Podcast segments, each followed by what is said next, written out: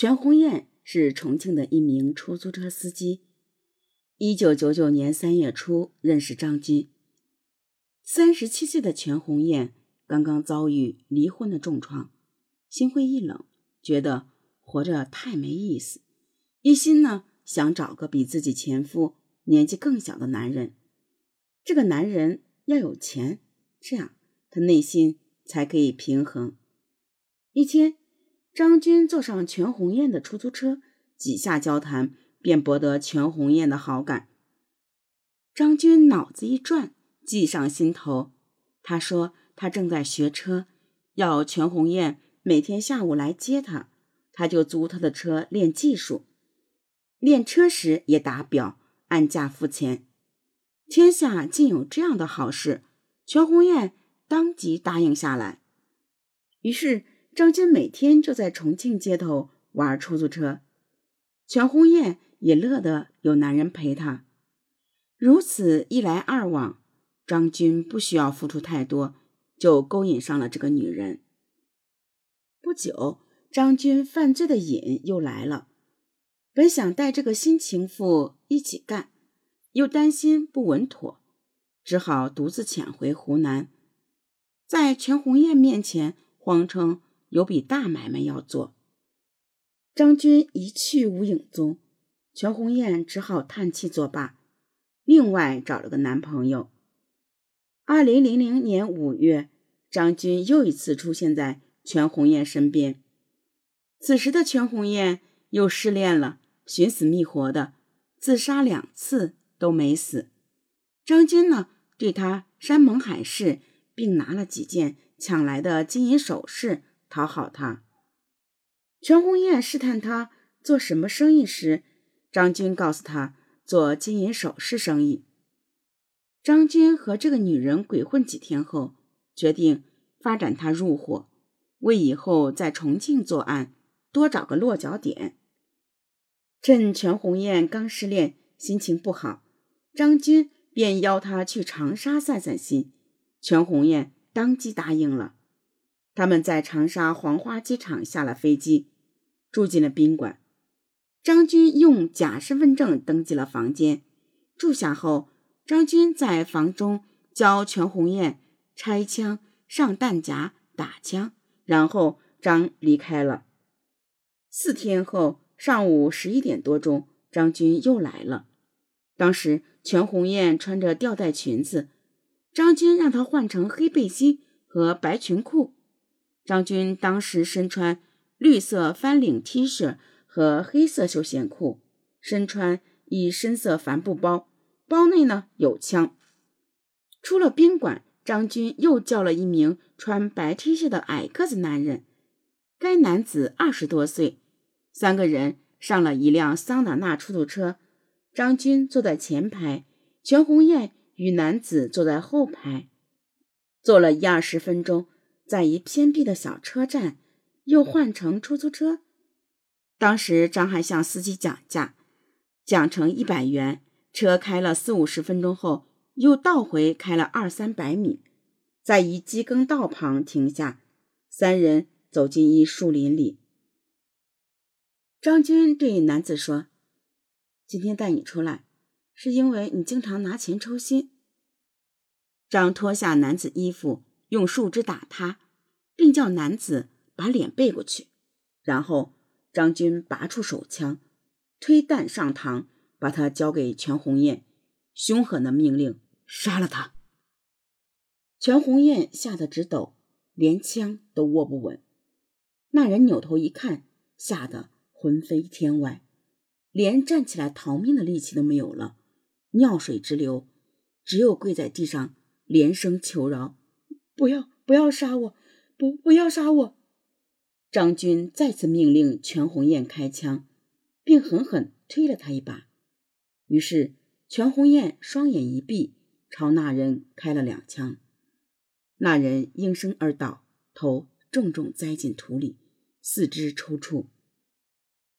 张军从全红艳手中拿过手枪，又补了两枪，一枪正中那人太阳穴。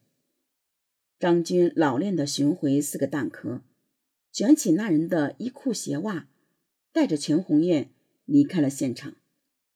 当晚，张军给全红艳讲了自己抢劫杀人的故事，吓得全红艳目瞪口呆。张军威胁他说：“杀一个人和杀十个人没有区别，都是死罪。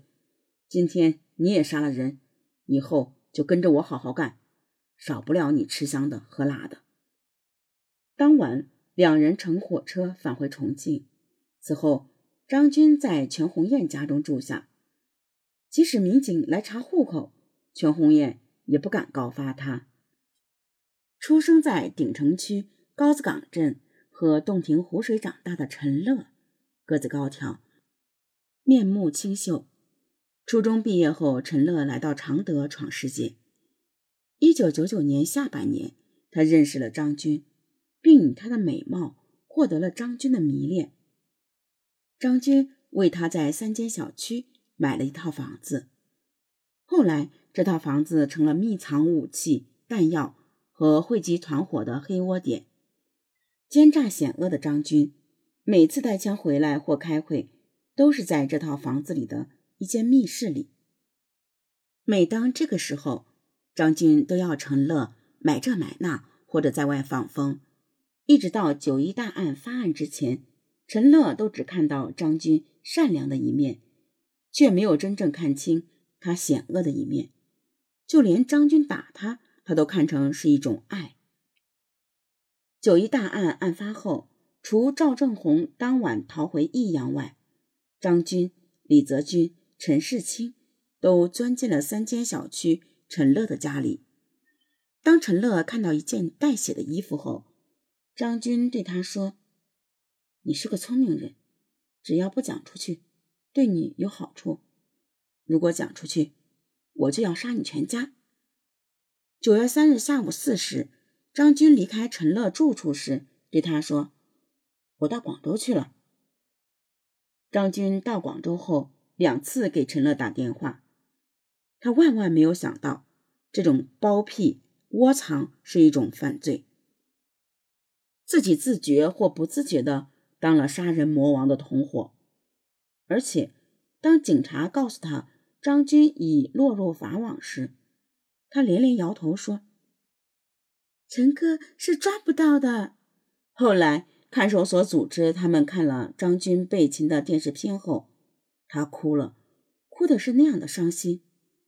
这样被爱情麻不到如此程度的女性，直到在电视上看到张军。在重庆还有情夫，并与其中的杨明艳结婚，并生了小孩时，才突然醒悟，噙着泪水说：“他欺骗了我，他害了我，不是他，我怎么会进耗子呢？”一九九五年十二月，浓雾的山城下着小雨，晴天几分寒冷。结识秦志碧不久，张军就开始在重庆街头勘察路线。为抢大钱做准备，他看中了重庆市友谊华侨商场沙坪坝分店的黄金柜台，用了三个月时间踩点，设计逃跑路线。第一次抢商场金店，他独自一人不敢下手。这时，他认准秦志碧头脑简单、胆大妄为的特点，打定主意让他作为同伙。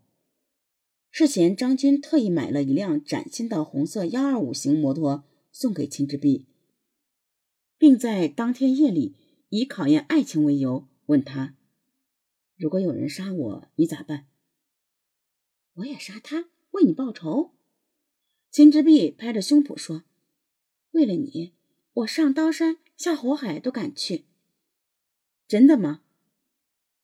难道你还不相信我？”我当然相信，但是咱们这样过日子也不是办法，得捞点大钱才行。谁不想捞大钱呢？不晓得咋个去捞大钱呢？我有办法。第二天，张军就带秦直弼去了友谊华侨商场沙坪坝分店，说是陪他逛商场，其实是让他熟悉场地。回到秦直弼家中，张军故意提到了。黄金专柜里的商品，秦志碧直咽口水，却又忍不住唉声叹气。张军说：“你想要啊，嗯，就是太贵了点儿。只要你想要，我就把它们全给你。见秦之璧不信，张军说：“你以为我开玩笑？”秦之璧说：“我不信你全捞得来。我有办法，啥子办法？去抢。你是不是电影看多了，脑壳发烧，吃错药了？我去抢，你敢不敢去？老娘没有不敢去的地方。”张军说：“这样就好。”便把抢劫计划和安全措施及逃跑路线说给秦之璧听，吓得秦之璧张大了嘴，大气都不敢出，惊慌地说：“哎呦呦，做不得，做不得，抓住了要掉脑袋的。”张军又把自己早就是杀人犯的事告诉了他，然后说：“你要是不帮我，我只好杀了你。谁叫你知道这么多底细呢？”你跟我干一票，发了财就洗手不干。我这辈子呢，就陪你过太平日子，还不好吗？秦之璧脑子简单，便答应跟张军抢商场，并不是他不怕死，而是因为怕失去张军这个泄欲的男人，他决定拼死一上。